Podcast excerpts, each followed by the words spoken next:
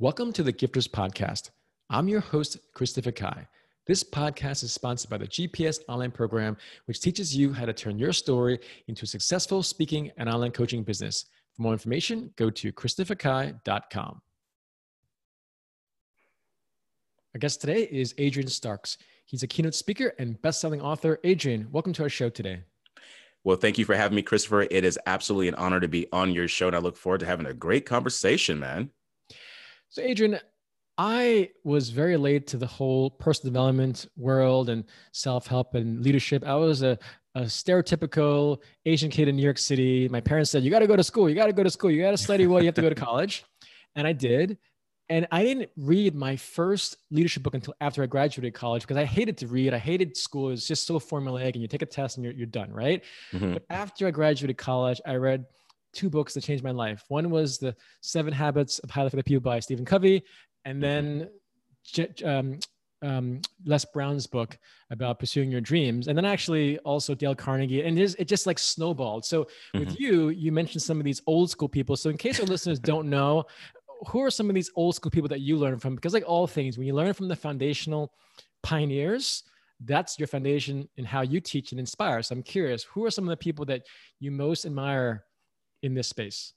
Oh, thank you. Well, I have to say Earl Nightingale. And speaking of books, the book called The Strangest Secret is the one that really inspired me.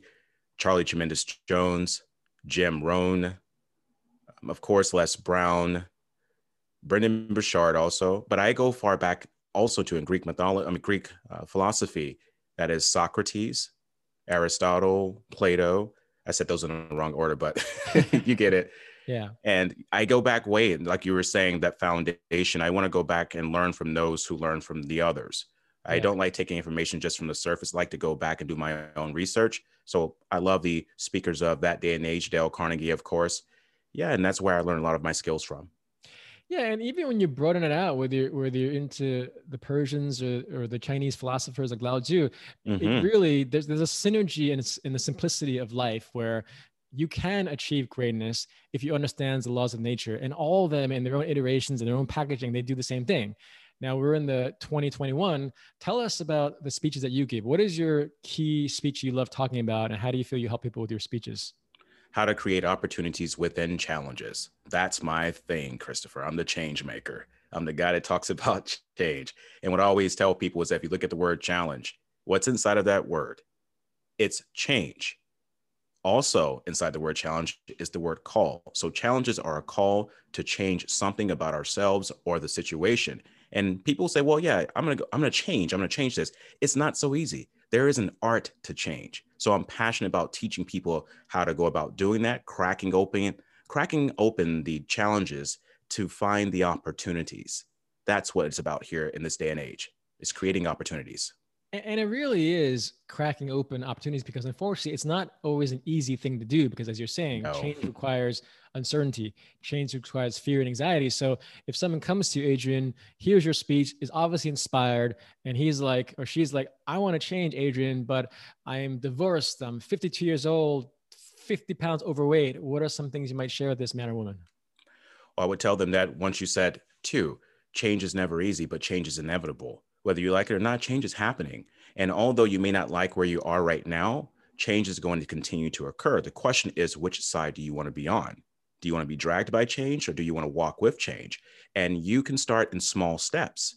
Yes, you don't like your situation right now. However, you can't change it back to where it was before.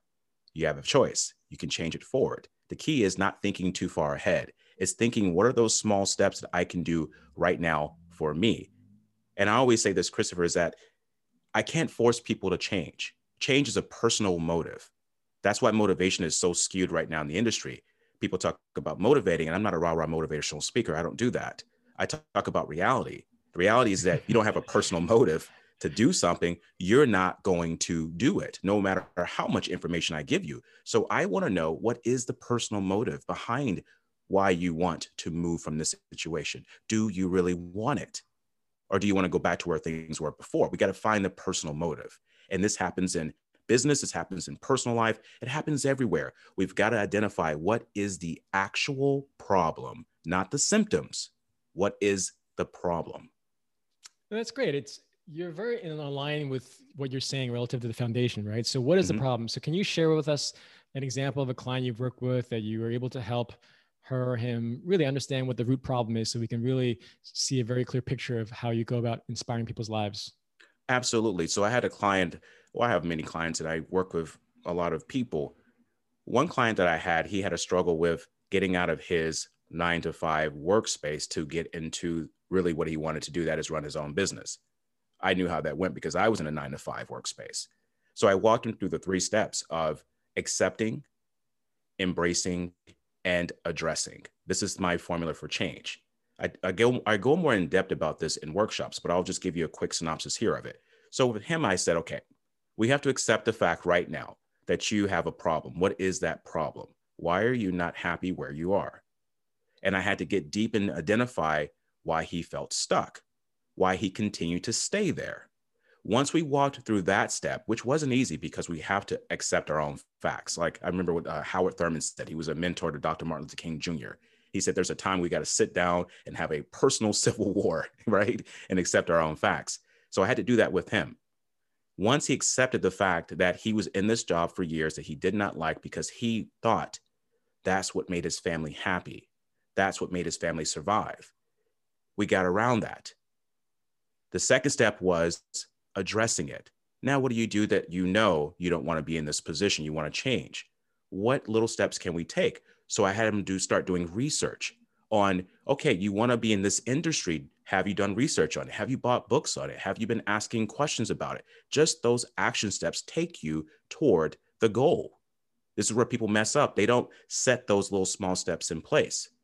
And when we did that for a little while, he got excited, enthusiastic. And guess what happened? He started liking where he was. So good to the point where he expanded beyond his environment. So he started working with enthusiasm. It wasn't a drudgery anymore because he knew he was going somewhere. Then I moved into the third step, which is embracing. At this point, self doubt kicks in. Once you're outside your, com- your comfort zone, you start asking yourself, okay, do I really want to do this? Is this going to be necessary? Am I going to be leaving all this stuff behind? And once he addressed those fears, and I told him that there's no such thing as being fearless because we all have fears, Christopher. That's what keeps us alive. But there is a such thing as fearing less. And when we identify what is actually detrimental to us and what is not, what is imaginary, then we can move through it.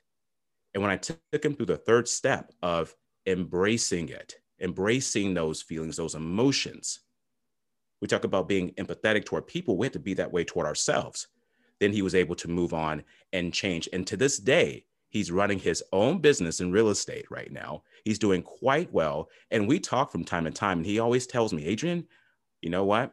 I'm glad you had me to embrace my changes. And this is what I want to talk about, Christopher, is change is something that is common to us all. But what happens with most people it's like success. People fear success because of the responsibilities. People fear change because of the responsibilities of what they will have to do to create something different. And that's how I walked him through it, those three steps. I love that, Adrian.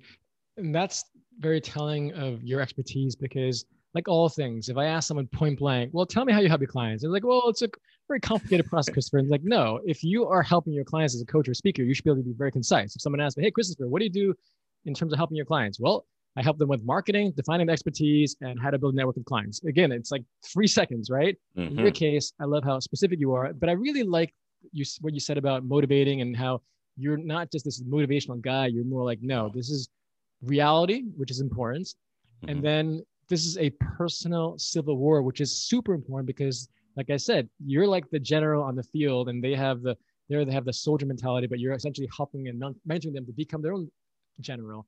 But I love mm-hmm. that analogy because Absolutely. without that realization, as what you call reality, it's not really realistic to even change at all. So, what's mm-hmm. one thing you can leave us with, Adrian, where let's say many of us have gone through some tough challenges of the last year? What's one thing that you, when you wake up in the morning, you remind yourself of, or you focus on, or you have an intention of? What's one thing that you can share with us today? I remind myself every morning that I'm human that I recall the times when the emperors would have the laurel wreaths over their head and, and the people would remind them they're immortal, right?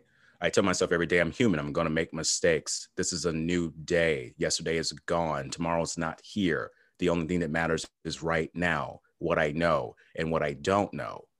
I remind myself that I'm not perfect.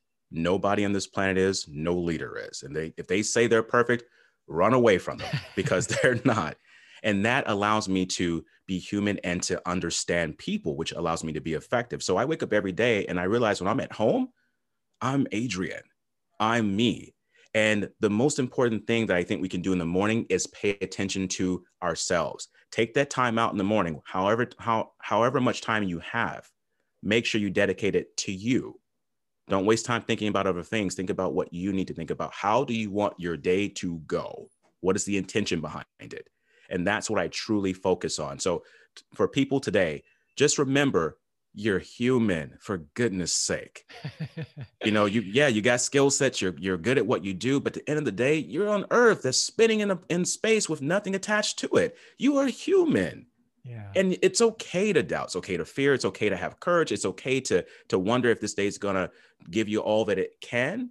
But it's also okay to realize that you're not going to know everything that's going to happen. Have a plan for your day, but be flexible with your plan. Love that, Adrian. It actually reminds me of that book called The Four Agreements.